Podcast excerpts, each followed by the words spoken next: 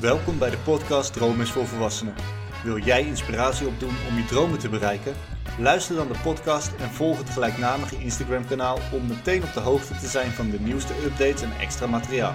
En als je vriend van de show wordt, dan heb je toegang tot exclusief materiaal en kom je als eerste meer te weten over de aankomende gasten en meer. Vergeet ook niet om de show 5 sterren te geven in je favoriete podcastspeler. Vandaag heb ik Nadine Batju te gast. Nadine is verhalenverteller en doet dat door gebruik te maken van foto en film. Haar interesse ligt bij mensen en zij wil onze verschillen en tegelijkertijd onze overeenkomsten door beeld naar buiten brengen. Om dit te doen reist zij de hele wereld over. Op dit moment is zij echter, mede door de coronapandemie, weer even in Nederland en kijkt zij verder wat het leven brengt. Over haar reis, het hoe en waarom en haar toekomstdromen gaan wij het vandaag hebben. Nadine, welkom bij de podcast en hoe gaat het met je? Hey, ja, dankjewel. Goed, het gaat allemaal goed. Mooi. Het stroomt lekker. ja, en met stroom bedoel je natuurlijk niet de regen die uit de hemel komt, want we hebben wat dat betreft genoeg regen gehad de afgelopen dagen. ja, klopt, ja. Nee, ik uh, bedoel niet uh, regen, maar uh, nee, voor de rest gewoon het stroomt lekker qua energie, qua creativiteit, qua dingen die ik doe. Nou, je zit gewoon lekker in de flow, om het zo te zeggen. Ja, ja, zeker. Oké, nou helemaal goed. En uh, fijn dat we elkaar op deze manier kunnen spreken. En het lijkt me goed om even bij het begin te beginnen. Ja. Want waar komt bijvoorbeeld jouw interesse voor foto en film vandaan? Um, ja, ik denk uh, dat het ook. Uh, ja, ik weet het niet zeker, maar ik denk wel dat het ermee te maken heeft. Ook dat mijn opa, die was vroeger. Um, filmde die ook altijd. En dat deed hij dan natuurlijk gewoon hobbymatig. Mhm. En uh, dat deed hij uren en uren en uren aan een stuk. Waardoor, ja, waardoor ik ook nu alle mooie beelden van vroeger, allemaal mooie herinneringen eigenlijk heb. Die ik dan gedigitaliseerd heb. Maar dat deed hij dus al. En um, ja, ik denk dat dat dus een beetje in je bloed zit, misschien. Het zit een beetje in de familie ook. En ja, ik had gewoon al heel vroeg dat ik gewoon wilde vastleggen wat ik eigenlijk allemaal aan het doen was en wat ik eigenlijk allemaal zag. Dat Mhm. begon eigenlijk al als, uh, ja, als klein kind, zeg maar. En toen had ik natuurlijk nog geen camera, dus toen maakte ik stripverhaaltjes en toen tekende ik eigenlijk alles wat er gebeurde om me heen. Ja. Um, en ik denk dat dat gewoon ergens een logische overstap op een gegeven moment was, omdat um, op een gegeven moment in plaats van tekenen vast te leggen met de camera of zo. Dat ging gewoon heel natuurlijk. Dat is niet het bewuste Niet een bewuste keuze. keuze of zo. Nee. Uh, nee, nee, nee. Nee, en nou ja, tekenen of een foto maken, dat, daar zit natuurlijk wel wat tijdsverschil in, om het zo te zeggen. Het duurt wat minder lang om een, uh, om een foto te maken.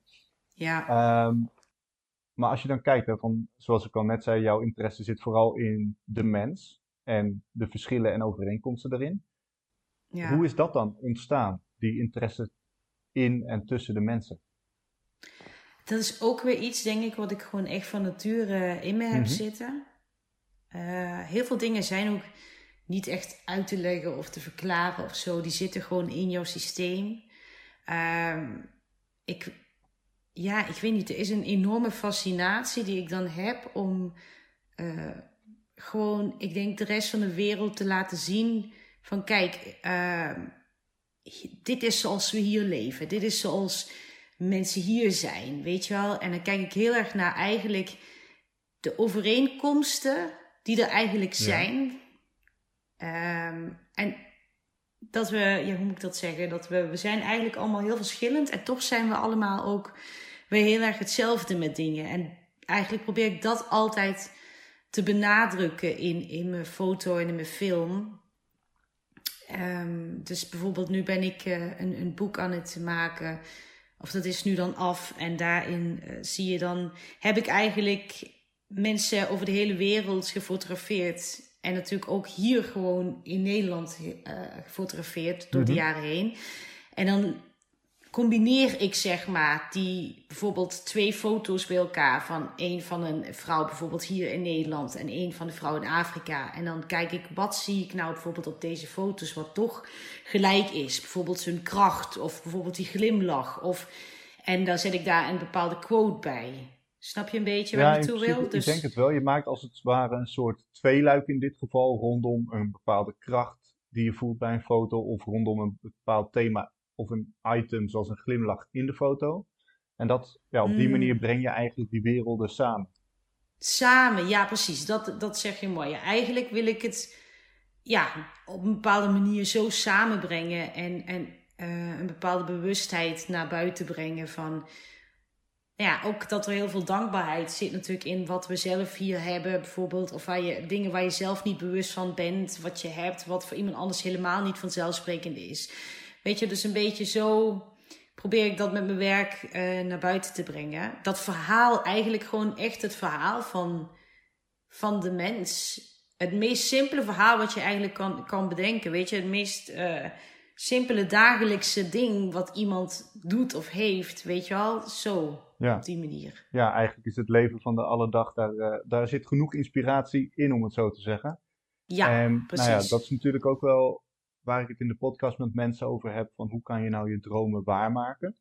En je zegt eigenlijk het stukje foto, uh, of eigenlijk ja, het, het creëren van beelden. Dat is misschien een mooiere, mm mooiere omschrijving. Dat heb je eigenlijk mhm. altijd al gehad. Dat is een beetje organisch gegaan vanuit vroeger. Maar heb jij dan mhm. ook binnen jouw opleidingen daar aandacht voor gegeven? Dat je bewust een keuze hebt gemaakt in een opleiding die in die richting is?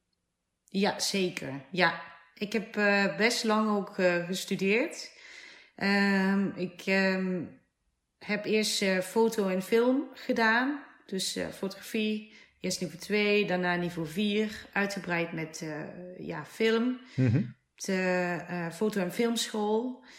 En daarna ben ik dan, dat was trouwens in, um, moet ik even goed zeggen, Ede-Wageningen. En daarna ben ik dan naar Amsterdam verhuisd en ben ik daar nog verder gegaan. Ja. En dan heb ik dan media en informatiemanagement gedaan, puur om nog HBO erbij te halen. En ik wilde ook dat gewoon heel graag. Eigenlijk. Dat was ook meer een ervaring dan dat ik denk, nou, ik moet per se dat diplomaatje hebben. Het was meer van, ik wil die ervaring in het leven, zeg maar, aangaan. En dan van, nou, oké, weet je, het lijkt me gewoon heel bijzonder om, om, uh, om eens in die grote stad te wonen daar zo. En, en te studeren en me verder te ontwikkelen natuurlijk in, ja, in mijn werk. Dus ik heb qua um, studie inderdaad wel heel bewust ook in de foto- en filmwereld. En later de, de theaterwereld erbij gepakt, zeg maar. Dus ik, ik heb daar altijd wel naartoe gewerkt en ook mijn stages gedaan. Ook uh, nou ja, bij, bij de omroepen en in het buitenland. En ja, dus daar heb ik wel uh, naartoe gewerkt, ja. Ja, dus wel steeds bewust eigenlijk de keuze gemaakt voor een bepaalde opleiding die je daarin een ervaring en een stapje meer gaf in het, ja, eigenlijk het nog onbeschreven pad wat je uh, hebt bewandeld. Ja. Um, ik had het eerder, zeg maar twee afleveringen geleden, met Sterren Smalbrugge erover, die toevallig ook in Ede-Wageningen heeft gestudeerd. Um, en het verschil tussen Ede-Wageningen en dan de grote stad als Utrecht of Amsterdam. Mm -hmm. Hoe was dat dan voor jou? Hoe was het voor mij om in Amsterdam te wonen, bedoel je? Ja, het, eh, meer het. Uh, kijk, je hebt, eerst heb je, ben je naar Ede-Wageningen gegaan.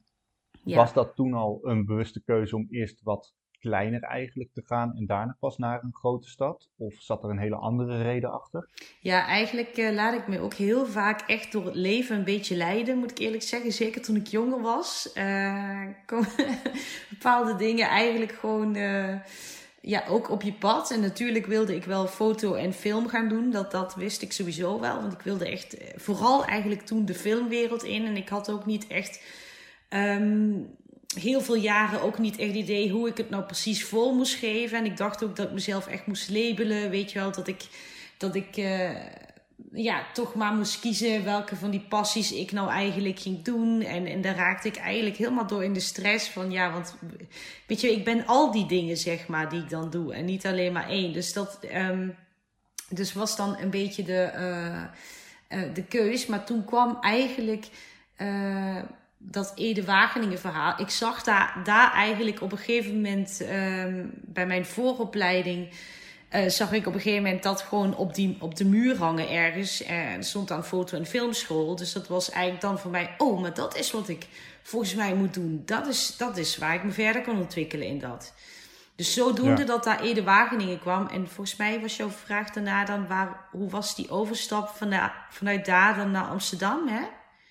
Ja, wat is dan voor jou, zeg maar, kijk, in principe wat je zegt, je, uh, je hebt je eigenlijk laten leiden, niet zozeer specifiek door een plan, maar meer van het komt op je pad en het voelt goed. Ja. Om een bepaald ding te doen. Dus Ede Wageningen voelde goed. Mhm. Daarmee zal je ook Amsterdam een goed gevoel bij hebben gehad daarna. Zeker, ja. Maar uh, waar ik het toen met Sterren over had, was echt het verschil zeg maar, tussen een wat kleinere opleiding in Ede-Wageningen Oh, en de wat grotere opleiding in de stad.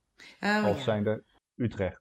Maar Amsterdam is natuurlijk nog een grotere stad. Dus hoe was dat verschil dan voor jou? Ah ja, mm, nou dat was voor mij eh, ehm, ja, gewoon ook weer gewoon een logische stap eigenlijk om vanuit, eh, ja, om, eh, om toch uiteindelijk eh, naar Amsterdam te gaan. Kijk, ik wilde eigenlijk altijd al naar Amsterdam. Dat was ook iets wat ik gewoon wilde manifesteren. Dat stond ook al op mijn bucketlist, sowieso toen ik klein was. Dus ik wist altijd al van, ja, ooit ga ik in die stad wonen. En het was gewoon de vraag eigenlijk van wanneer komt dan het moment dat dat kan. Ja, Ehm, en ja, dus het was voor mij niet heel eh, onlogisch dat ik daarna naar Amsterdam ging. En het voelt inderdaad achteraf als een beetje opbouwend, van klein naar groot. Dat heb ik toen niet heel bewust zo gezien of eh, gedaan. En ja, het was gewoon heel, eh, ik vond het gewoon heel bijzonder. Dat ik, dat ik daar op een gegeven moment zat. En ik, ik had niet het idee van, oh, ik zit nu.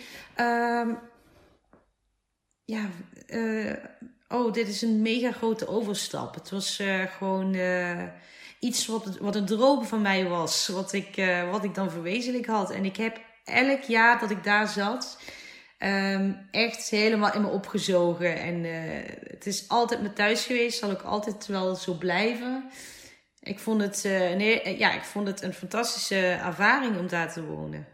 ja, ja nee, dat is, dat is natuurlijk goed voor iedereen die ook de droom heeft om richting Amsterdam te gaan en te studeren. Van, nou ja, jij als eh, ervaringsdeskundige, dat je zegt van het is een fantastische stad om te zijn.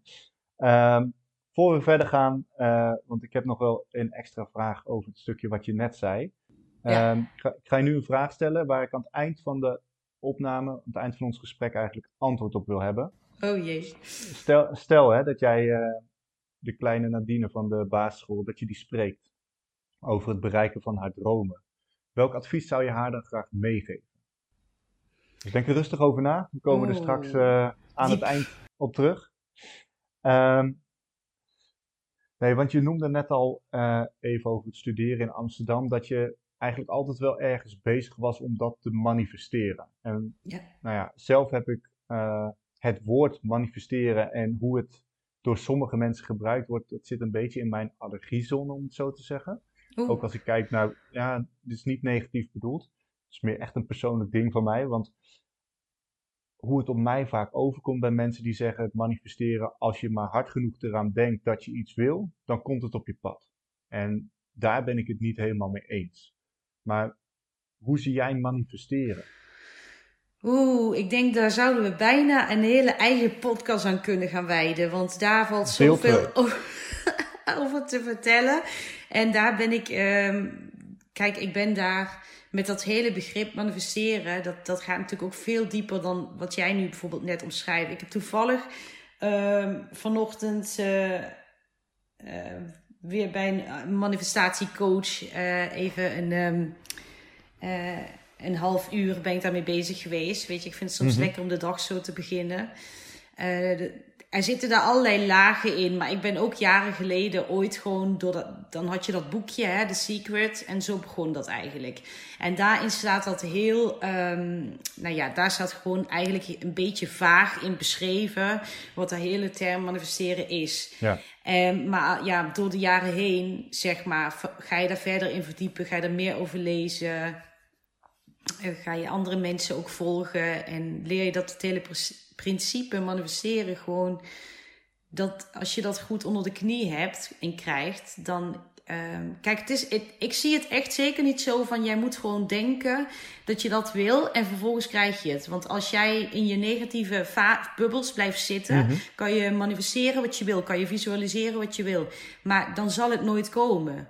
Weet je wel? En eigenlijk alle dingen uh, die ik, zeg maar, ik noem het even gemanifesteerd heb, heb ik nog niet eens vroeger al bewust gedaan. Dat zijn allemaal dingen ik schrijf dat eigenlijk op mijn bucketlist. Ik, ik schrijf dat zeg maar zo van: oké, dit is uh, wat ik dan wil. Dat is een droom, weet je wel. Dat is, dat is waar ik mezelf toe wil challengen. Ik schrijf dat op en vervolgens laat ik dat los. En de kunst is eigenlijk dat je dat loslaat. Hè, dus. En doordat je het loslaat, eigenlijk, komen die dingen uh, op een gegeven moment op je pad. Ja net zoals bepaalde dingen die je heel graag wilt, waarop je, waar je maar aan blijft denken, dat werkt net eigenlijk niet. Want doordat je het zo graag wil, ben je het eigenlijk van je af aan het duwen.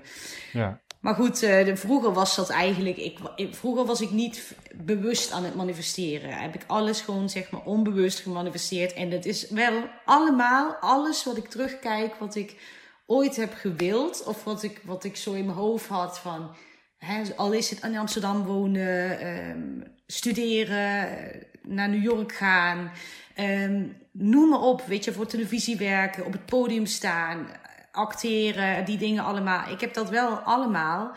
Alles wat ik ooit, uh, wat ik wilde, uh, dat, dat is wel uiteindelijk op mijn pad gekomen. En ja, en omdat dat ja, ook veel dus onbewust. Ja. Vroeger veel onbewust. Ja, en wat je denk ik zegt, en dat vond ik wel mooi, dat wil ik nog even uitlichten van, uh, je hebt aan de ene kant het gemanifesteerd door het bijvoorbeeld op je bucketlist te zetten van dit is wat ik graag wil doen, maar je hebt daarna wel, en dat is denk ik de kern, de dingen gedaan die je moest doen om daar te komen. Dus het is niet zo dat je ergens aan hebt gedacht en het komt op je pad. Nou, ik geloof er wel in dat je, hè, is goed om dat vervolgens dan los te laten en dan laat je het, uh, tuurlijk. Maar het helpt natuurlijk wel dat je, um, dat je ook bepaalde acties verricht tot hetgene wat je wilt. Weet je, ik kan hier zeggen van ja, ik wil op een dag echt wel naar. Uh, wat heb ik ooit gezegd? Nou, ik wil op een dag echt naar China. Ik had dat gewoon een beetje in mijn hoofd. Maar ik heb daar niet heel bewust acties eigenlijk op dat moment jaren in gezet. Maar dan, wanneer de juiste tijd er is, dan voel je, dan komt zoiets op je pad. En dan komt er op een dag een aanbieding en die zegt nou, wil jij niet uh, les gaan geven in China, zeg maar. Op die manier. Maar dan moet je vervolgens wel, uh, geloof ik dan wel, ook niet te veel over alles gaan zitten nadenken en gewoon doen. En doordat je doet en over je angst heen zet, daardoor trek je, denk ik, dan meer en meer van die situaties aan. Maar je moet je wel inderdaad, want ik hoor ook heel vaak, en dat is misschien wat ik, wat ik niet heb, is gewoon ik ben iemand, hè, ik heb dan allemaal dingen in mijn hoofd die ik allemaal zeg maar wil waarmaken en wil manifesteren in dit leven. Ik noem de hele tijd dat woord hoor, maar ik bedoel eigenlijk gewoon, ja, heel veel dingen die je gewoon, de wensen, dromen. En ik denk altijd, weet je, je moet zoveel mogelijk uit dit leven halen. En mhm. doe het ook zo snel mogelijk, denk ik ook vaak. Want weet je, alles kan morgen anders zijn. Het hele leven is morgen anders. Het is zo in één klap allemaal voorbij. Dat heb ik ook vaak zat meegemaakt.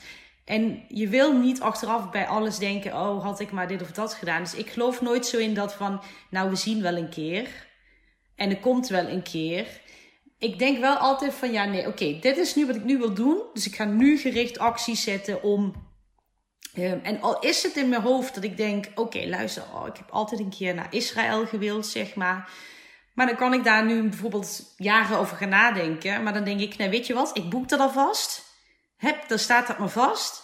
En dan voor de rest werken we wel er naartoe. Dus zo, zo werk ik altijd een beetje naar de dingen toe, zeg maar. Ja, je begint eigenlijk met het eindpunt voor ogen. En dan geef je jezelf eigenlijk een verplichting. Juist. En dan moet je wel. Dan moet je wel. Ja, en kijk, wat ik eigenlijk hoor in dat hele verhaal van het uh, manifesteren wat je net vertelt.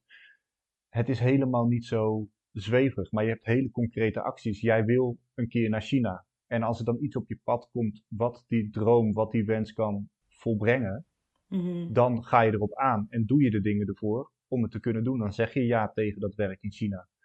Of zoals je net zegt, je wil graag naar Israël toe, dus je boekt dat vliegticket. Ja, precies. Ja.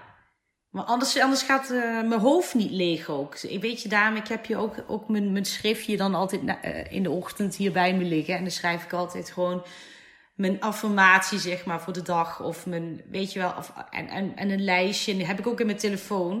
Mm -hmm. beetje, beetje suf klinkt het eigenlijk. Maar ik heb daar wel mijn lijstje. En dan ja, en elke dag als ik iets tegenkom of dat ik in, in mijn hoofd in één keer krijg van, oh, maar dat lijkt me nog eens mooi, dan zet ik dat bij dat lijstje erbij. Maar dan moet dat wel, einde van mijn leven, denk ik dan, wil ik dat terug afgewerkt hebben. Snap je? Dus, uh, en, en, dus ik ben heel wel daadkrachtig, zeg maar. Ik, ik wil niet heel lang nadenken over dingen. Want dan ga je weer, door dat nadenken, ga je jezelf weer zo vastzetten met dingen. Ja. Dus als je nou gewoon doet, en al neem je maar één klein stapje in die richting, weet je, dan komt die rest vanzelf wel. Dus zo, zo is het. En dat werkt voor mij bijvoorbeeld met reizen zo, maar dat kan ook um, spirituele reizen zijn. Dat kan ook um, werkgerelateerd zijn. Dat kan, weet ik veel wat. Er zijn zoveel dingen die je kan uh, verwezenlijken en doen. En, en ja, een dag is te kort ook vaak, hè? maar dat zal je wel herkennen. Dat, dat herken ik zeker, dat herken ik helemaal. Um, en wat je eigenlijk ook zegt, is heel concreet gezegd. Het is makkelijker om iets in beweging te houden dan iets in beweging te brengen. Ja. Dus als jij maar blijft nadenken van dit wil ik graag, dit wil ik graag, dit wil ik graag, zonder dat je concreet een stap in die richting zet, dan, ja. ja dan, blijf, dan blijf je zitten waar je zit. Ja. En dat wil je niet. Je, je moet, en nou ja, dat is ook in mijn boek een van de belangrijkste dingen. Mm. Uh, les 1, om het zo te zeggen, of vaardigheid 1, wees proactief. Ga Juist. doen. Want van alleen op de bank hangen heeft niemand zijn of haar dromen waargemaakt. Juist. En wat ik net hoorde in jouw verhaal, je noemde al China, je noemde al Israël, het stukje reizen, dat is echt wel iets, het ja, zien van de wereld. Het komt ook als ik kijk naar jouw Instagram of jouw YouTube kanaal, ja, ik zie heel veel reisinspiratie voorbij komen. Mhm. Ehm, hoe belangrijk is reizen dan voor jou? Ja, alles. Alles. Um, dat is voor mij sowieso heel erg. Um, ja, dat heeft zoveel lagen. Dat, uh, dat, gaat ook best wel diep bij mij. Dat voel ik ook. Maar kijk, uh, dat is voor mij vooral inspiratie. Hè? Kijk, ik, mhm. ik, doordat, doordat je reist, kom je gewoon natuurlijk allerlei soorten mensen tegen, weet je wel. En je leert heel veel over die andere cultuur. Ik ben gewoon heel leergierig. Ik wil weten hoe andere mensen leven. Wat zijn hun normen? Wat zijn hun waarden? Weet je, waar groeien zij mee op? Um, versus van hoe groeien wij op? Waar kom ik vandaan? Weet je, het geeft me een stuk dankbaarheid als ik terug thuis kom. En ik denk, ik weet alles weer meer te zien en te waarderen dat, dat wat je op dagelijkse basis hebt. Dus het geeft een stuk vergelijkingsmateriaal. Het geeft me bovenal dus inspiratie, motivatie. Om, uh, je komt thuis met een hele nieuwe creatieve lading. Hè? Want met fotografie, met film. Wat, wat je dan weer naar buiten kan brengen. Um, dat is het ook. En je zet jezelf constant in een nieuwe, of uit je comfortzone, waardoor je groeit. Ja. En het, is, het is heel ongemakkelijk soms. Hè? Want op een gegeven moment worden dingen natuurlijk normaal. Nu, nu is dat allemaal normaal voor mij. Maar ook ik heb ook nog hè, dat, dat ik ergens kom en dat ik dan liever in mijn schulpje ben. Maar je moet wel, weet je. Je bent in een ander land. En je moet, je, je moet wel bijvoorbeeld eten wat daar is. Je moet wel gewoon met die mensen zien te dealen. Weet je wel, je moet, ja, zeker in landen als China of noem maar op. Dan kan ik niet daar staan en denken, ja, ik, uh, nou, dit lus ik niet en dat lus ik niet en dit, weet je wel, zo, dat soort dingen allemaal. Dat vergt gewoon aanpassing. Ja, je kan daar niet zeggen van, uh, als je ergens bent van, nou, doe mij maar een bruine boterham met kaas. Uh, ja. ja. Zo, zo werkt het dan niet. Je moet je wel eigenlijk overgeven aan de plek waar je bent. Of, uh, ik had het toevallig de vorige aflevering met Alexander Nieuwenhuis over het stukje omgeving, zeg maar. En hoe je daaraan kan aanpassen. En daar is dit natuurlijk ook wel een mooi voorbeeld van. Uh, Alexander is wildernistrainer, dus dat is een totale andere wereld om het zo te zeggen.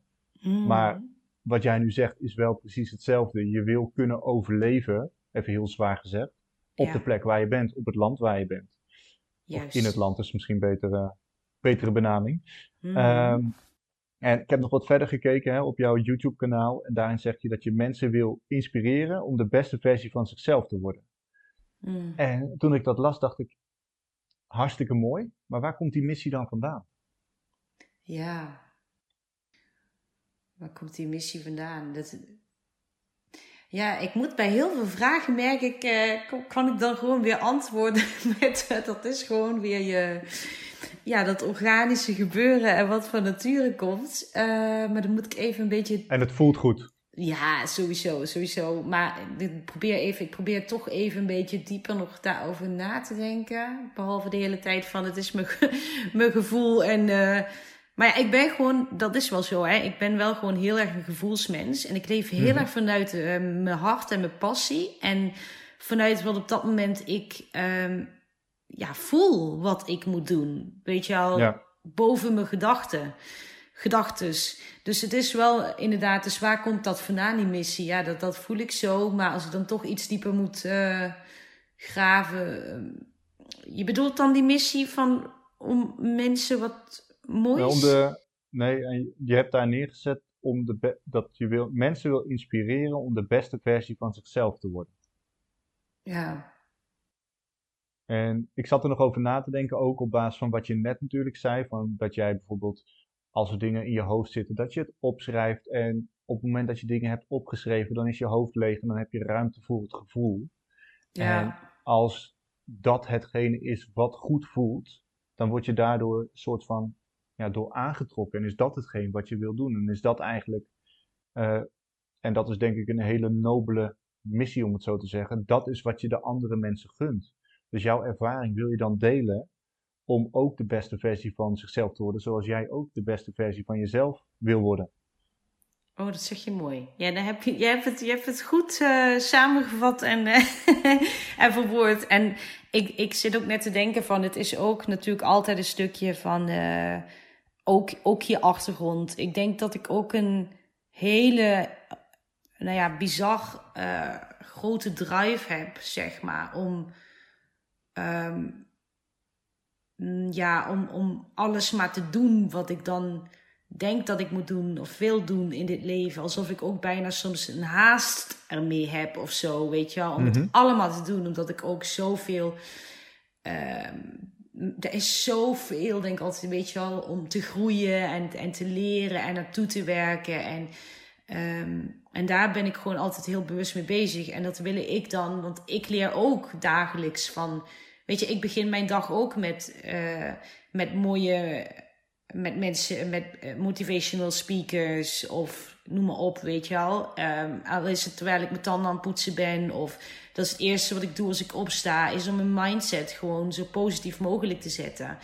En, Ja. ehm, en ook ik volg daar mensen voor die mij inspireren, weet je wel. En liever volg ik dat dan dat ik een half uur on- onzin zit te, bekijken, zeg maar. Dus het moet mij wel voeden. En dat geef ik zelf ook weer graag door aan mensen. En ik denk ook dat het is. Die drive komt natuurlijk ook wel vandaan, omdat eh, ik, nou, ook natuurlijk een stukje, ehm, ja, wat ik zei, achtergrond. eh, eh, ik heb gewoon ook heel erg gezien ehm, wat het kan doen met mensen, zeg maar, als ze heel erg ehm, in negatieve geda- geda- gedachten, spiraal blijven zitten en wat je dat Mhm. uiteindelijk brengt. Ehm, ja, en ik weet niet, ik heb eh, mensen daarin gewoon zo vast zien zitten. En ik zat daar zelf als kind daardoor ook in vast. Ik ben nu een beetje vaag aan omschrijven. Ik denk dat ik wel een beetje begrijp wat je bedoelt daarin hoor. Van op het moment dat, ook wat je net zei, van ga je het negatief of positief manifesteren, om het zo te zeggen. Op het moment dat je in die positieve flow zit, dan heb je de energie en dan ga je stappen maken. En jij hebt zeg maar de keerzijde van de medaille, die heb je ervaren zelf.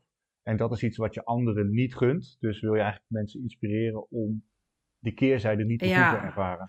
Ik, ik denk dat dat er wel mee, eh, dat dat zeker mee te maken heeft. Ehm, kijk, mijn vader bijvoorbeeld, ja, die is dan ehm, onlangs overleden. Eh, maar daar zit ook, daar zit een stuk, denk ik, toch wel in. Omdat eh, hij zichzelf zo vast kon zetten in zijn angsten en in zijn gedachten, waardoor hij helemaal ja, zeg maar, vast kwam te zitten. En, en dat heeft ook weer zijn. Ja, dat heb ik natuurlijk ook weer gevoeld als, als Mhm. kind. En ik weet niet. En er zat ook een stuk van niet echt de erkenning in wie ik als mens eigenlijk, zeg maar, was. Of wat mijn echte passies en zo waren. En dat was voor hem gewoon heel moeilijk om dat te begrijpen. En om, om daar controle over te houden, ook, ook over mij. En ehm, dus zat er altijd een soort van. eh, ehm, eh, hoe zeg je dat? Misschien ja, onbegrip. Hè, hoe ik dit, dit leven dan kon leiden en waarom ik dit leven leidde zoals dat ik het leid. En, nou ja, daardoor is onze band ook natuurlijk toen is dat ook verslechterd. Hè? Want dat. eh, eh, nou, waar ik eigenlijk naartoe wil is dus denk, dat ik denk dat er dan onbewust toch ook iets zit van jongs af aan dat je toch wilt bewijzen ergens. Je wil, ieder, ieder mens wil toch wel die erkenning ergens van zijn ouders hebben. En Ja. ergens eh, denk ik dat dat onbewust dan ook weer zat van dat je dan wil bewijzen dat, je, dat, je, hè, dat jij het wel anders kan doen. Dat je van kijk, je kan jezelf wel uit die bubbel gooien. Je kan wel alles doen wat je wil in het leven. Weet je, er zijn geen limits, eh, behalve die die jij jezelf oplegt. En eh, dat, die drive, die komt daar ook wel, als ik er zo over nadenk, best wel vandaan, denk ik. Ja. Maar ik denk, ja, ik kan het wel. Weet je wel, zo.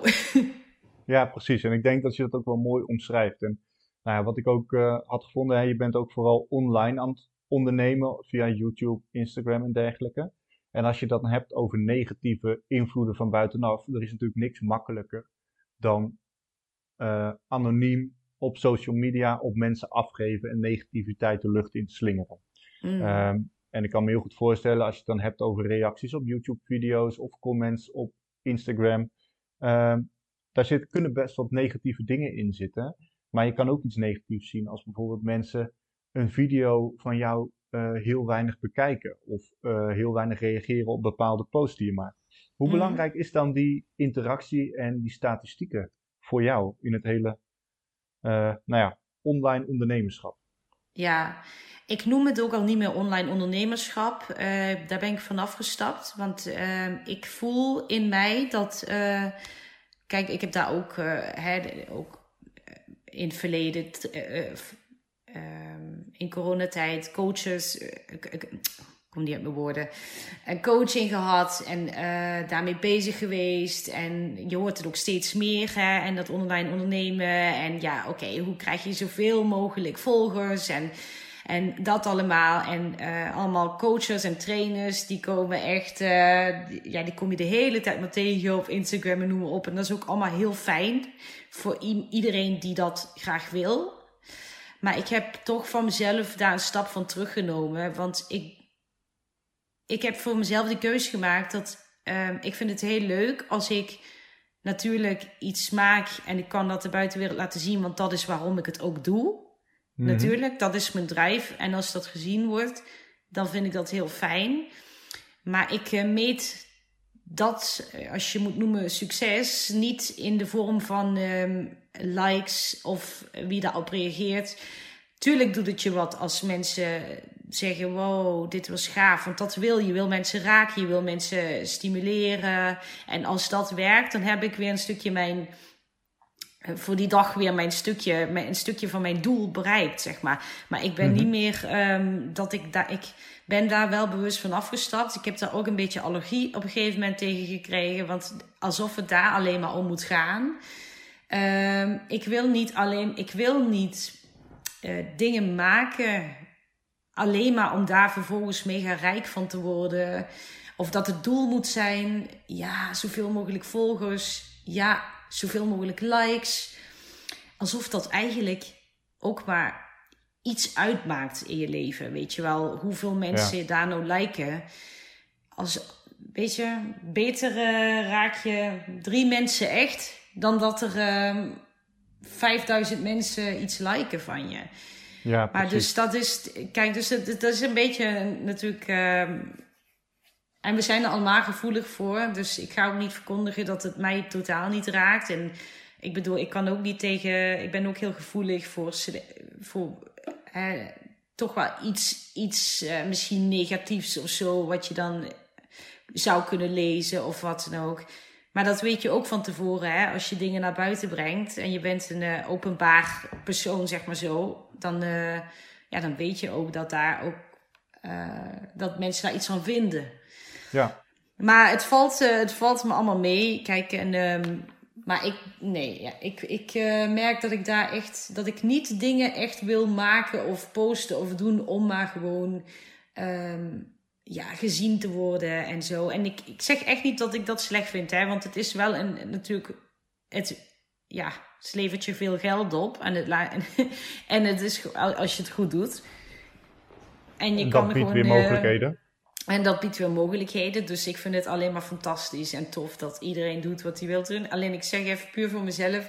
Ik, wil daar, ik, ik ben daar ook niet consistent genoeg voor. Dat zeg ik ook eerlijk. Ik, ik wil dan niet uh, in mijn agenda drie keer per week hebben staan. Oké, vandaag moet ik posten. Vandaag moet ik dit of dat. Ik, wil, ik doe dat meer vanuit een. Uh, ja, ik wil meer gewoon echt leven vanuit wat ik op die dag voel. En als ik het voel, dan wil ik dat delen vanuit die insteek. Ja, precies. En nou ja, als ik het een beetje kort kan samenvatten, dan is het eigenlijk zo dat jij succes uh, en dergelijke niet per se meet op basis van de statistieken die je hebt maar meer, uh, ja, jij post de dingen online en op het moment dat je iets post, dan is dat al een succes, omdat het op dat moment goed voelt.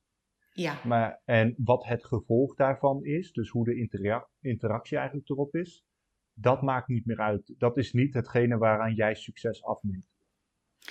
Klopt, al is al wel kanttekening met dat het me natuurlijk wel uh, heel veel doet als natuurlijk mensen, uh, als je mensen toch daarmee kan raken op een mooie manier. Ja. En weet je wel, dat, dat, zeg, dat is natuurlijk wel zo. Dus als jij dan een hoop mooie reacties op krijgt, of ik post foto's en ik krijg daar uh, mooie reacties op, dan, dan word ik daar heel gelukkig van. Ja. ja, dat snap ik. Want dat is uiteindelijk wel een soort van positieve affirmatie van hey, datgene wat ik mooi vind, dat vinden anderen ook mooi. En dan heb je mm. toch weer een beetje ja, de connectie met de verbinding met mensen. Ja. Uh, als je dan voor jezelf concreet zou maken wat voor jou uh, succes is, wat houdt het dan in? Succes is voor mij uh, dagelijkse groei uh, in, um, in de dingen die je doet, de dingen die je wil bereiken. En dan ook altijd weer even zien waar je uiteindelijk al, dus hoe ver je al toch met iets gekomen bent of zo, weet je wel? Dus, ja, reflecteren.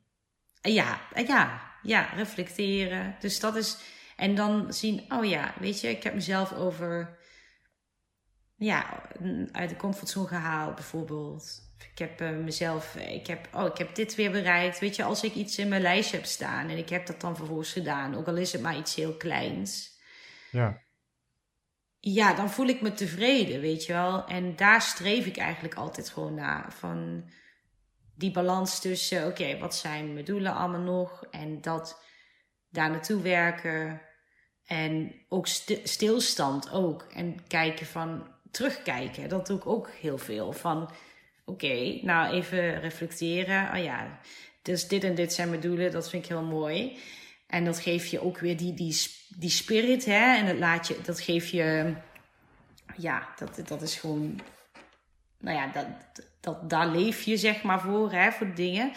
Mm Maar het gaat ook om die balans van je kijkt terug en je denkt, oh, even dik, ik heb echt dit en dat en dat allemaal al gedaan. En daar ben ik super trots op, zeg maar zo. Ja, precies. Dus ja, dat, is voor mij. Ja, sorry. Ja, dat, nee, dat, wat, ja, ik denk dat we hetzelfde wouden zeggen van dat is uiteindelijk succes. Dat je succes meet op basis van de persoon die je gisteren was, of vorige week was, of vorig jaar was. Mm, mooi. Ja, dat ja. en als je dan kijkt hè, naar uh, jouw eigen dromen, wat is dan voor jou essentieel aan competenties, aan vaardigheden, aan dingen die je hebt gedaan, om die dromen waar te kunnen maken? Wacht even, dan moet je nog eens een keer uh, zeggen. Dat kan, dat kan. Kijk, je zei net van, nou, een van de belangrijke dingen is toch het stukje uit je comfortzone stappen en reflecteren op wat je hebt gedaan, waar je vandaan komt. Maar Ja. uiteindelijk zijn er een aantal dingen die jij zelf hebt gedaan, die ervoor hebben gezorgd dat jij jouw dromen waarmaakt.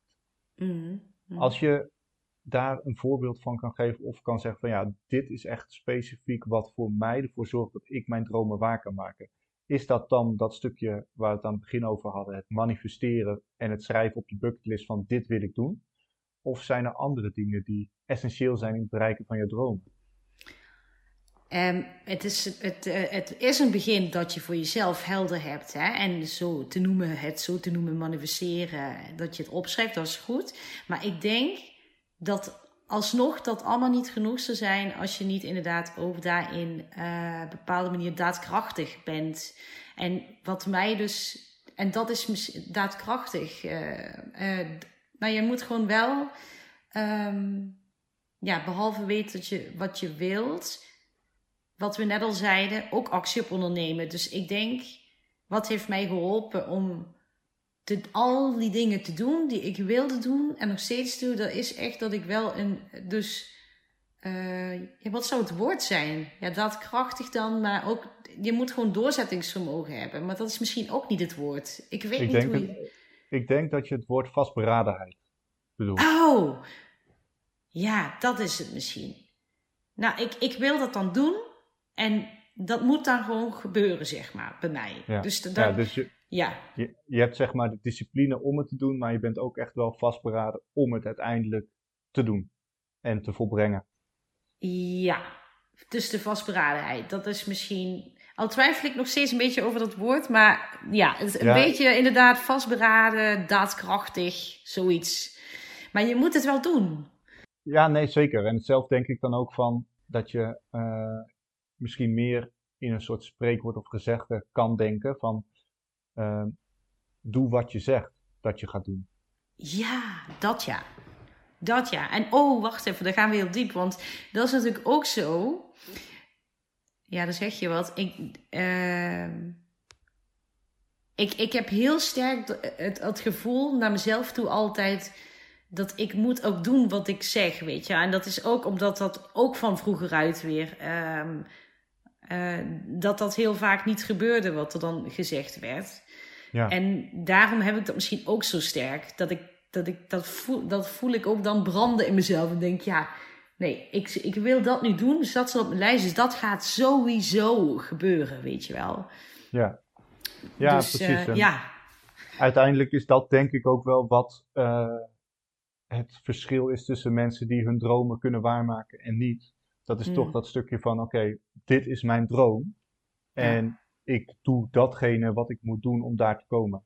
En Juist. eerder hadden we het eh, ook over het stukje reizen. Dat je nou ja, ticket naar Israël hebt geboekt bijvoorbeeld. Of dat je graag naar China wilde en toen er een baan kwam, dat je dat ook hebt gedaan.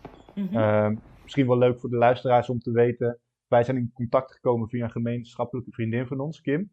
Kim, ehm, Kim die was eh, mijn derde gast in de podcast. En ik ken Kim ook al ruim tien jaar vanuit de opleiding. Ehm, daar hebben wij het toen gehad in de podcast over eh, het stukje reizen en het najagen van dromen in het buitenland. En toen je dat zei van ja, ik wilde altijd al naar China toe. Toen dacht ik, ja, op de basisschool heb ik altijd gezegd van ik wil graag naar Zuidoost-Azië toe. Nou ja, en op een gegeven moment, ik was aan het eind van mijn vervolgopleiding. En toen zei Kim van ja, wat, wat zijn je plannen voor de vakantie?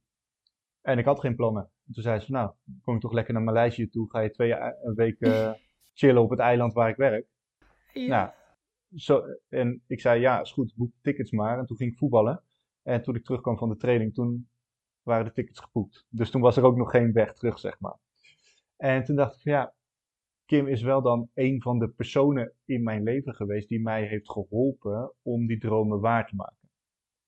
Maar hoe is dat dan als je kijkt naar jouw dromen? Heb jij ook eh, mensen om je heen die jou daarin enorm steunen om jouw dromen waar te maken? Ehm, nou ja, eh, ik voel niet. Ik, ik wil nu heel veel tegelijk zeggen, maar.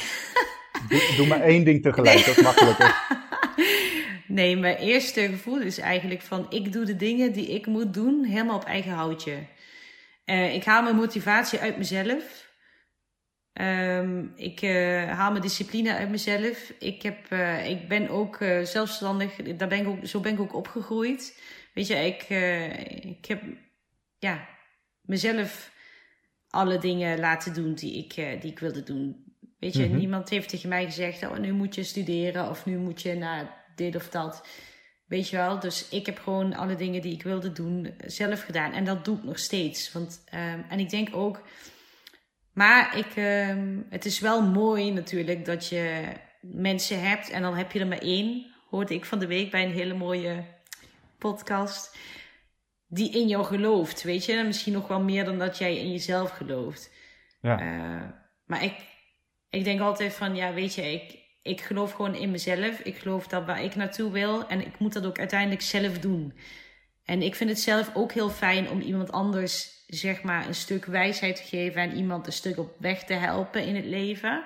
Maar ik ben niet iemand die constant iemands handje wil vasthouden van oké, ik ga jou nu, want daar geloof ik niet in.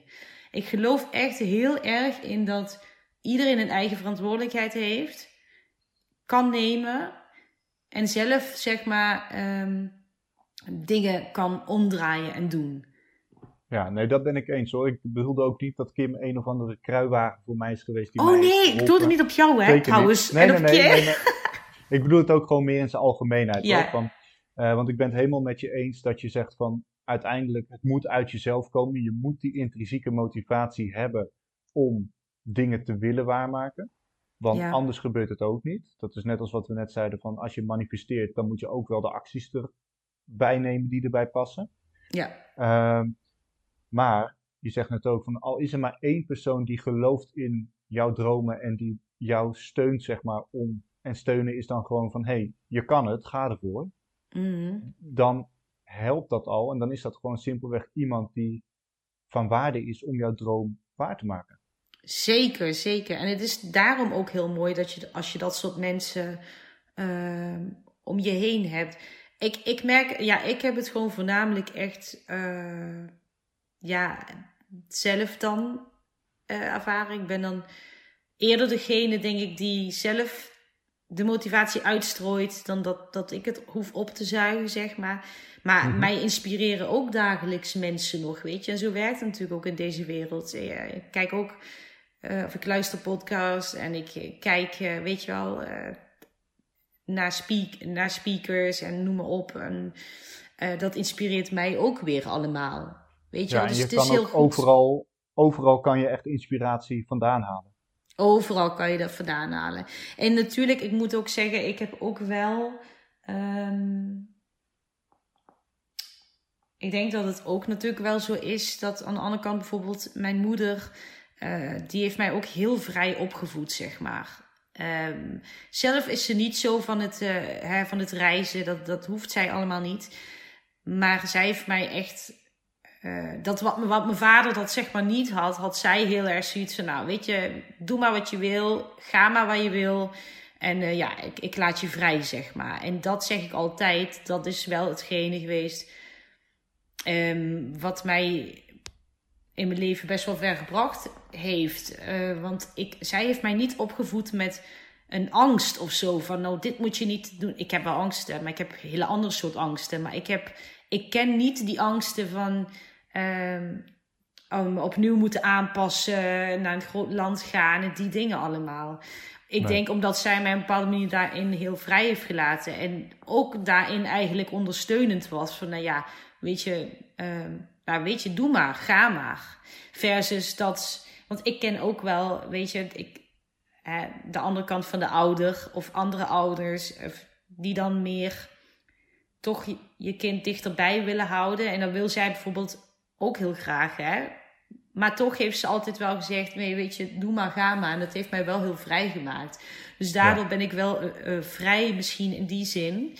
En heb ik dat stukje ondersteuning aan de andere kant, wat jij net benoemde, die heb je dan ook wel. Van, tenminste, van één ouder op dat moment. Ja. ja, nee, maar dat is ook wat mensen wel eens vergeten, is hoe belangrijk de opvoeding uiteindelijk is geweest in hoe ze nu als volwassenen zijn. En welke essentiële dingen er zijn. Kijk, als ik mm. spreek over mijn ouders, wij zijn nooit echt uh, opgevoed met reizen, om het zo te zeggen. Maar toen ik op de, in mijn studententijd de kans kreeg om op wintersport te gaan, toen nam ik die ook. En mijn ouders hebben daarin echt niet gezegd van, oh, dat moet je niet doen. Nee, ga gewoon lekker. Ervaar het. En als het niks is, nou, dan weet je dat ook weer. Maar als het wel iets is, dan weet je dat ook. En dan kan je op die manier, zeg maar, daarin verder. Alleen zelf zijn zij geen wintersporters. Precies. Maar dan is het ook mooi, hè, dat ze gewoon tegen jou kunnen zeggen van, ja, hier, weet je, doe je ding, ga, ontdek, ervaar. Ja. In plaats van, eh, blijf hier en uh, doe maar voorzichtig en ik hou je, zeg maar, kort, om zo maar te, ja, zo ja, te zeggen. Gewoon letterlijk dichtbij. Dichtbij, ja. Ja. ja. En als we het dan hebben over dichtbij, hè, van, uh, je noemde het net al van, uh, of ik zei het eigenlijk in de introductie, mede door de coronapandemie ben je nu eventjes weer in Nederland. Um, en je hebt, ja, we hebben, voordat we deze opname hadden, hebben we al uh, even een uurtje met elkaar kunnen bellen om een en ander van elkaar te weten. En jij hebt eigenlijk toen je terug in Nederland was, een tijdelijke, om het zo te zeggen, ja, of in ieder geval een switch gemaakt. Uh, dat je namelijk een aantal dagen nu niet meer zelfstandig bent, of ja, zelfstandige bent, ZZP'er, maar dat je even tijdelijk voor een, uh, ja, voor een werkgever werkt.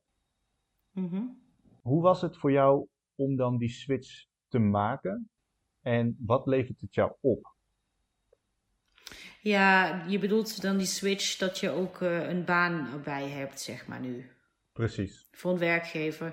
Ja, weet je, ook dat uh, zie ik gewoon als een, eh, als een ervaring. Zoals alles, zeg maar, in het leven. Um, het geeft me op het moment wel heel veel, weet je wel. Want het geeft me toch een stuk uh, zekerheid. Waardoor ik weer meer ruimte aan de andere kant terugkrijg. Ademruimte om creatief te zijn. Um, en mijn passie te blijven doen. Weet je, het is een soort uh, geoliede machine. Hè? Want het komt er. Uh, ja, het geeft, ja, het geeft echt een stukje dat, ja, wat ik zeg, die zekerheid en de stabiliteit. Um, en ik heb ook natuurlijk een baan wat ik gewoon dan super leuk vind en waar ik weer andere dingen uithaal die mij op dagelijkse basis uh, goed doen voelen.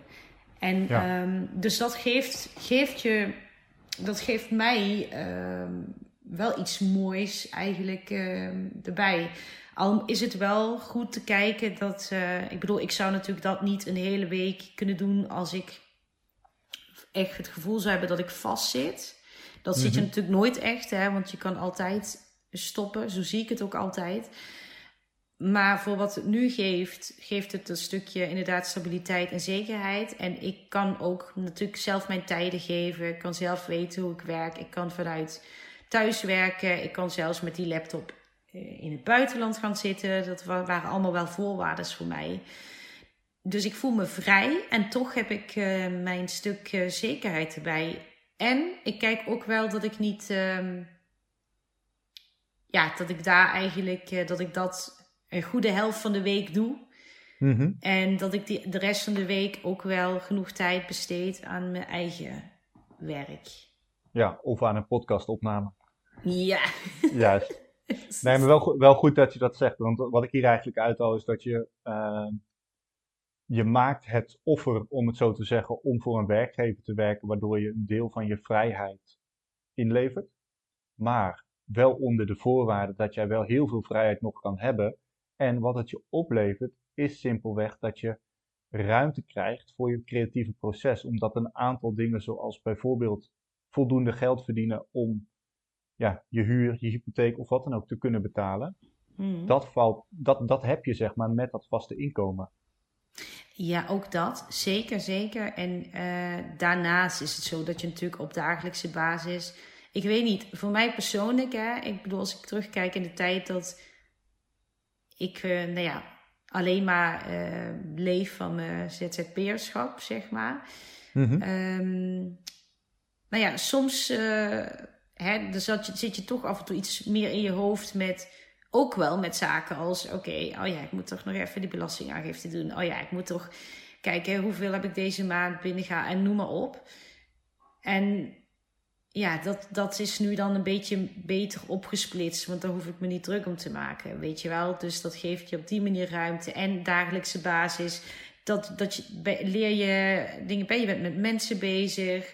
Je, je leert andere dingen, haal je uit zo'n dag. Weet je wel, het werk is natuurlijk... Ik zie het eigenlijk helemaal niet zo van... Uh, ik moet dit doen of zo. Want ja, ik moet mijn huur betalen. dat is natuurlijk gewoon ook een feit. maar eh, daarnaast geeft het, je geeft het mij een stukje regelmaat. Hè? Ik bedoel, mhm. waar ik vroeger dacht van, nou oké, weet je, ja, nou, ik sta om uh, eh, 12 uur een keer op. Want ja, ik kan toch de hele dag en niet echt weten van wanneer het einde van de werkdag is. Want ja, je werkt voor jezelf en je kent het wel. um, heb ik nu, ja, nu weet je gewoon, oké, uh, ik heb dadelijk al een hele productieve ochtend gehad. Uh, ik heb daar mijn plezier in gehad. Ik heb mensen geholpen. ik heb ehm, een stukje erkenning daarin gekregen. Zo, dat is het ook allemaal. Werken is natuurlijk veel meer dan gewoon dat geld. Het is eigenlijk ook een stukje um, herkenning, erkenning, um, leerpunten, ontwikkeling. ontwikkeling. reflectie. En daar leer je elke dag in bij. Maar fijn dat dat wel kan um, vanuit thuis bijvoorbeeld en vanuit waar in de wereld ook. Want als het nou een baan was van oké, je moet nu hier 40 uur bijvoorbeeld echt zitten. En ik zou dan niet de ademruimte hebben om mijn eigen ding te doen, dan, dan zou het heel snel afgelopen zijn. Ja, precies. het moet wel, zeg maar uh, voldoen aan de belangrijke dingen die jij voor jezelf in het leven hebt. Ja, zeker. Uh, ja. En nou ja, vrijheid is daar heel duidelijk één van de dingen in. Zijn er nog andere dingen die voor jou belangrijk zijn in het leven? Uh, behalve, wat zei je? Behalve. Ik zei vrijheid. De vrijheid om te kunnen doen wat je wil doen. Ik vind vrijheid toch wel echt inderdaad uh, de mooiste. Um, welke dingen zijn nog belangrijk? Ja, oh, ik vind zoveel belangrijk eigenlijk. Maar ja, vrijheid is denk ik wel voor mij. En vrijheid is een, um, trouwens een, hele, een heel breed begrip natuurlijk ook. Hè? En ook heel relatief. Vrijheid is, ja. het is ook allemaal relatief. Vrijheid is uiteindelijk wat we er zelf ook in zien en van maken. Maar dankbaarheid is ook. Uh, ik ben zelf zeg maar een heel dankbaar mens. Um, en daar ben ik dan weer dankbaar voor eigenlijk. Dat ik. Um, dankbaar je, dat je dankbaar uh, bent. Ja, want dat vind ik wel een, een mooie eigenschap. En die jou heel vaak op, ook op een mooie frequentie zet, hè, zeg maar energetisch. Omdat je gewoon, kijk, en dat heeft ook wat te maken als je heel veel gereisd hebt en je hebt heel veel ja, uh, ook, ook zwaardere dingen gezien en noem maar op. En dan is het feit dat je, dat je bijvoorbeeld hier nu momenteel weer even in Kerkrade bijvoorbeeld gewoon loopt. Dat, en als ik gewoon nou loop, dan denk ik, nou, ik voel me eigenlijk zo dankbaar. Weet je, ik voel me dankbaar voor. En dan noem ik gewoon een heel rijtje van dingen die, die ik heb. Weet je al. Al is het gezondheid en noem maar op. Ja, dus en dat, dat zijn wel dingen. Ja. Dat zorgt er uiteindelijk ook voor dat je wat meer in die positieve mindstate komt. Want op het moment dat jij kan genieten van, al is het maar de kleine dingen in het leven, dan is het goed. En wat we net, waar we het net over hadden van werken voor een werkgever. Ja, ik ben daar ook gewoon dankbaar voor. Want dankzij het werk wat ik doe bij deze werkgever, kan ik zoveel meer dingen nu mm. zeg maar in het leven doen. Omdat ik heel veel ja, stress niet heb over bijvoorbeeld mijn hypotheek of dat we wel genoeg eten hebben uh, of, uh, of wat dan ook. Precies, precies dat. Ja. ja, het is een hele mooie combinatie inderdaad. Maar het gaat wel, het, is wel, het werkt ook wel alleen als je echt een mooie balans ertussen wel weet te vinden. En ook een beetje goed weet te plannen. Hè, dat weet jij ook. Hè? Dat, mm -hmm. dat, uh, want ja, dan vergt dat natuurlijk wel. Waardoor ja, je, je ook wel weer productiever wordt hè? aan de andere kant. Precies. Het is een stok achter de deur. Want ik weet gewoon, luister, die, die drie dagen moet ik daar werken. En dat geeft me andere dingen in het leven. En dat is prima. Um, maar dan weet ik ook, oké, dan, hè, dan zijn die andere dagen in de week. Die wil ik zo productief mogelijk zijn in, in dingen die me echt aan het hart gaan, zeg maar. Snap ja. je? Dus ja, dat, dat, daarin vergt ook weer veel meer planning uh, maar het werkt productiever, moet ik eerlijk zeggen, dan waar je voorheen kan zeggen: Ja, weet je, ik heb toch de hele week, maakt niks uit, ik heb alle tijd. Maar ja, als jij weet van: Oké, dit zijn mijn dagen en je wil wel iets bereiken, dan moet je wel, ja, dan moet je stappen zetten, dan moet je plannen van achter naar voren. Of nee, van, ja. Voor, ja, van achter naar voren. Ja. Met, het eind, met het eindpunt eigenlijk eh, in het hoofd, in zicht. Precies, begin met het eind in zicht. Ja. Ehm, ja, en wat je eigenlijk ook zegt, hè, van een, een, een baan bij een werkgever is dan gewoon een offer wat je brengt. Maar ja, soms moet je gewoon, of niet soms, je moet soms, nee, niet soms, je moet offers brengen. Mhm. ehm, en soms moet je door die zure appel heen bijten om ergens te kunnen komen. ja. Zo simpel is het. Ja, dat is het ook. Maar het eh, offer brengen ehm, klinkt wel al zeg maar zwaarder dan dat ik het bijvoorbeeld voel. Ik voel Ja. dat ook niet als een offer eigenlijk. Ik zie dat gewoon als een toevoeging. Mhm. Ehm, en eh, ja, die, wat ik zeg, die geoliede machine. Ja, dat, dat, dan, dan, moet je, dan moet je af en toe wat olie bij gooien, weet je wel. En dan, eh, dan gaat het ook, hè, weet je wel. Ja, en ik denk, kijk, in principe, hè, ik gebruik altijd het woord offer om duidelijk te maken van, hé, hey, het is iets wat je eigenlijk Ja. liever niet, niet hebt, om het zo te zeggen. Ehm, ook om ja, mensen om mij heen ook bewust te maken van, ja, weet je, dit is nu eenmaal wat je moet doen. Mhm. Want ja, ne- net als waar we het in het begin over hadden, je kan wel zeggen dat je iets wil, maar als je op de bank zit, dan werkt het niet. Dus jouw offer is dan dat je van die bank afkomt en wat gaat doen. Ja, En dan is offer inderdaad helemaal mee eens super zwaar woord om te gebruiken. Maar ik in de essentie is het hem wel natuurlijk. Ik snap het, ja, ja. Maar dat is ook weer inderdaad, dat relatieve van net is ook inderdaad hoe, hoe jij het voor jezelf eh, ziet. Hè? Want het is ook wel als jij het zo ziet, als ik het zo zou gaan zien, nou, ik moet dit nu maar doen, want ja, want ja, en weet je, dan duurt een dag ook bijvoorbeeld lang, dan dat jij bewust in de ochtend een intentie zet. Dan kom ik weer met dat sufferige schriftje wat ik dan hier heb.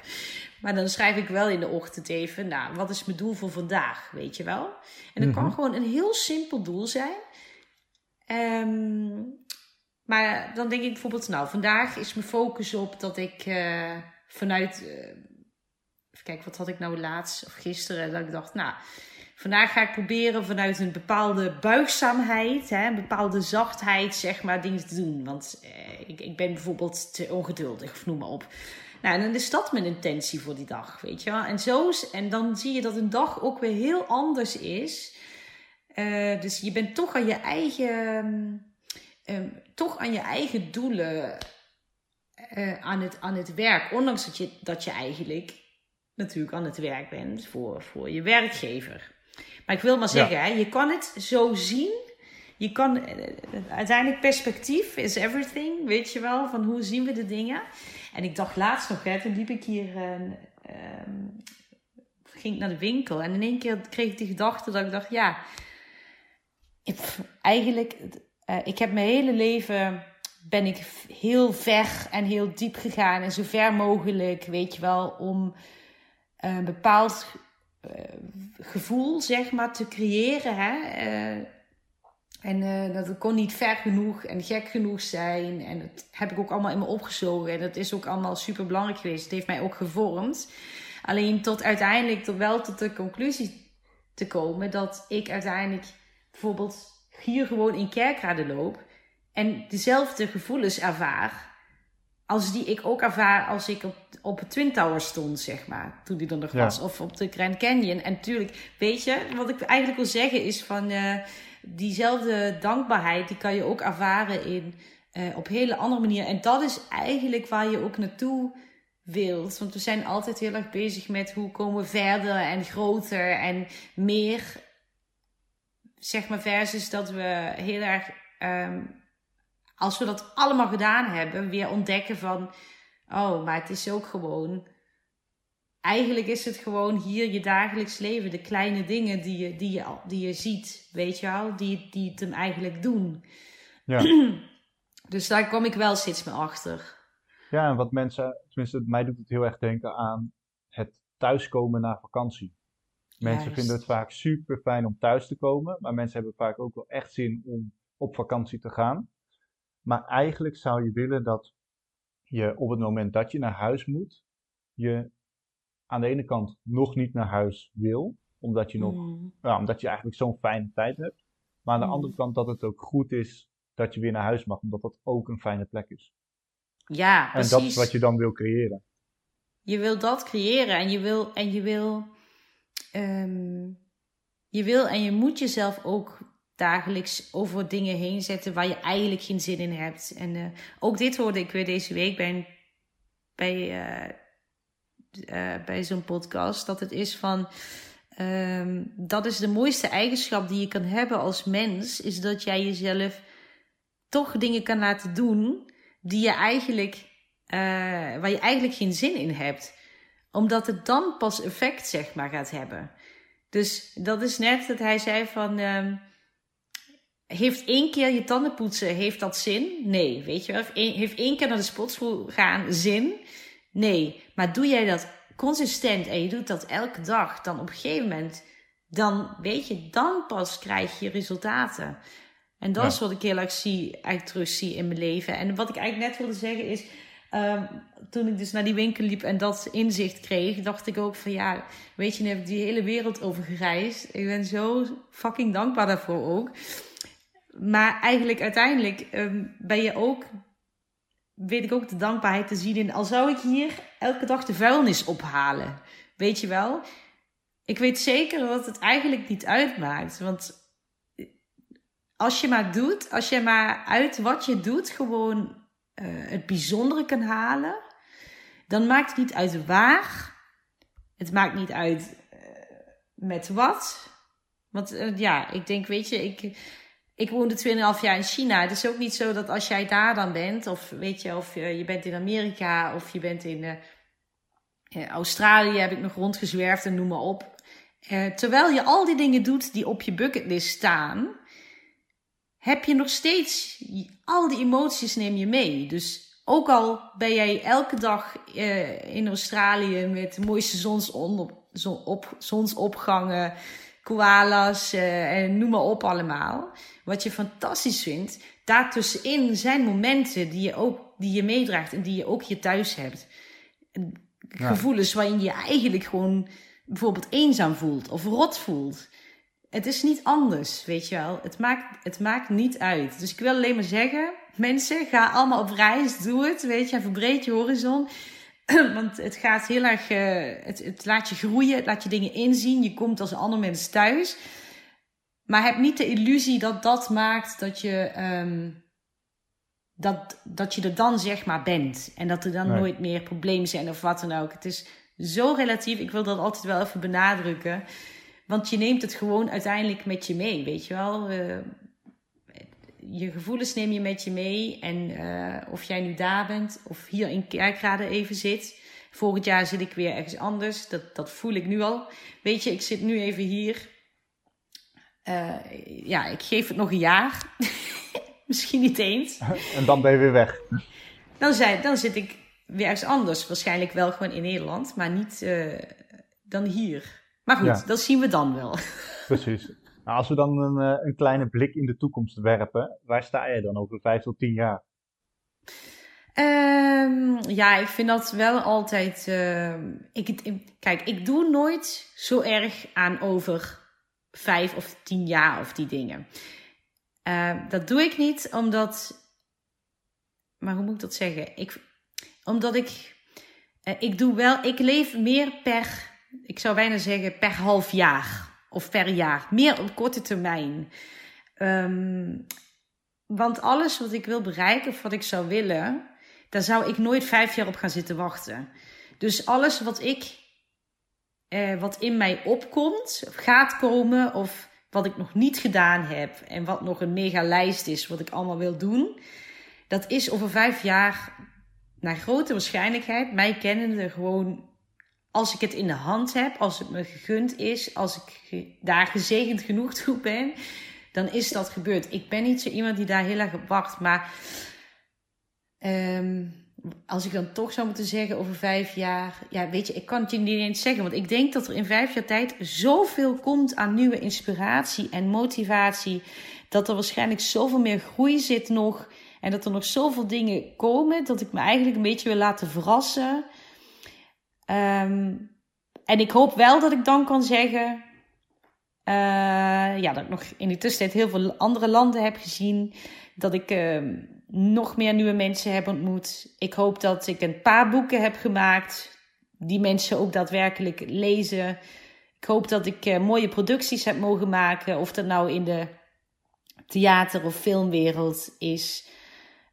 ik hoop ook dat ik kan ja, dat ik weer kan presenteren. Dat vind ik heel leuk om te doen. En dat je publiek eigenlijk, ja, dat is wel mijn wens, dat, dat toch ergens, ik zeg net uh, heel stoer dat die, uh, die, die statistieken, dat maakt allemaal niks uit. Maar toch hoop ik ook wel um, dat, uh, net als elke kunstenaar, dat, dat mijn werk een groot publiek mag krijgen. En dat ik veel mensen maar mag kunnen bereiken. Um, ja, dat zou wel mijn, mijn uh, wens zijn, zijn. En ik hoop dat zou echt leuk zijn als dat over vijf jaar inderdaad zo is. Ja, en eigenlijk om het dan enigszins concreet te maken over vijf tot tien jaar, dan doe je nog steeds de dingen die je wilt doen. Dan heb je nog steeds diezelfde dankbaarheid en daadkracht om je dromen na te blijven jagen. En ja. Uh, ja, heb je nog steeds ook die drive om dagelijks te blijven groeien. En waar dat je precies brengt, dat weet je niet. Maar je hebt wel een aantal dingen waarin je hoopt dat je die groei hebt gemaakt. Ja, ik weet zeker ook dat dat gewoon gaat gebeuren, weet je wel. Ik, ik, uh, ik in het einde qua hoop, natuurlijk, hoop heb je uh, altijd. Dus dan inderdaad zou ik zeggen, laat mijn werk inderdaad naar de wereld toe komen. Ik hoop dat, ja, ik hoop dat mensen eigenlijk over de wereld mijn, mijn foto's en mijn film zien en dat het ze raakt. Weet je, ik hoop dat het ze raakt, dat het ze inspireert. Um, um, net als jouw podcasten en noem maar op. Dat zijn allemaal super mooie dingen. Um, ja, bovenal, bovenal, waar hebben we het over? Dat we gezond blijven en zijn. En ja, dat we in, dankbaar zijn dat we in een vrij land uh, hier wonen. Waar geen oorlog is. Om het daar maar even allemaal over te hebben. Dat, uh, dus ik bedoel, waar hebben we het eigenlijk over? Weet je wel? Dus dat zijn allemaal van die dingen dat je, waar je je bewust van maakt. Um, ja, en ik, vind, ik zou het ook weer heel leuk vinden om uh, op een gegeven moment inderdaad uh, ook weer, mooi, weer eens een mooie rol te mogen spelen uh, voor, voor film of in theater. Dus uiteindelijk zal er wel weer een overstap daarin zijn. Mm -hmm. Maar je mhm. ziet het, het is allemaal, crea allemaal ja, creatief. creatie, creatief. Ja. Ja, en dat is natuurlijk hartstikke mooi. En ik hoop ook zeker dat jij die, die creatieve geest gewoon de komende vijf tot tien jaar en ook daarna gewoon lekker mag blijven voeden met van alles. Um, ja, dank je. En nou ja, voor de mensen die naar aanleiding van dit gesprek zeggen, nou daar, uh, daar wil ik ook deel van uitmaken, of in ieder geval ik wil dat proces blijven volgen. Waar kunnen mensen jou online vinden? Uh, ja, mijn Instagram sowieso. Ik uh, moet zeggen, ik post uh, meer. Ik ben meer een storyposter, de, die verhalen vertellen. En als ik er een mooi iets, inspiratie iets bij kan schrijven, dan post ik de. Ehm, ja, mijn foto's natuurlijk. Ik kies er altijd in uit als ik dan weer iets heb gedaan met een tekst. Maar dat is dus op um, ja, Instagram, Nadine Baat. Even afgekort van Badju. Um, en mijn Facebook natuurlijk. En op mijn YouTube kanaal uh, kan je hem ook, uh, ik zou zeggen, moet je gewoon even googlen. Mijn naam googlen. Ja. Er zijn, uh, volgens mij is er niemand anders met dezelfde naam als, als ik. en ik zal, dus in ieder geval in de show ik zal het in ieder geval in de show notes ook zetten. Ja, doe maar. ik zal ook weer wat meer um, vlogs in de toekomst. Um, maar ja, weet je, ik heb nog een hele lijst aan, de, aan films en foto's die, ik, uh, die, nog, die allemaal nog bewerkt uh, worden. Maar ik ga in de toekomst wel ook wat meer um, films uh, posten daarin. Mm -hmm. um, het is maar net projecten die er, die er zijn. Ik denk van mijn volgende reis Israël dat er wel weer, dat er wel weer een hoop bij gaan komen. Nou, we, houden het, we houden het gewoon in de gaten. Dan yes. tot slot de laatste vraag aan Nadine van de basisschool. Welk advies over het bereiken van haar dromen wil je haar meegeven? Oh ja, die was het. Maar daar heb ik er natuurlijk niet over na kunnen denken. Hè? Dus we hebben de hele tijd gekletst.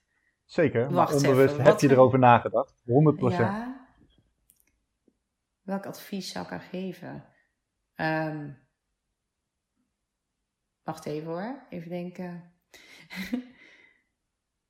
nou, ik zou gewoon zeggen dat ze, dat ze gewoon zo door moet gaan, zoals dat ze ook, uh, ja, gewoon zichzelf laten verrassen door het leven, zeg maar. En daar uh, in golfbewegingen maar in meegaan zonder te veel weerstand te voelen. Eigenlijk uh, zoek gewoon de weg van de minste weerstand. Zou ik eigenlijk zeggen tegen haar. Want dat brengt je waarschijnlijk gewoon het verst. En verder van ga zo door. ja, ga zo door en laat je verrassen door de rivier van het leven. Ja, ja je zegt het wat mooier inderdaad. Ja, ja, dat. Helemaal goed. Uh, dankjewel voor het gesprek. Heel graag gedaan. Jij bedankt. Ik vond het uh, super leuk.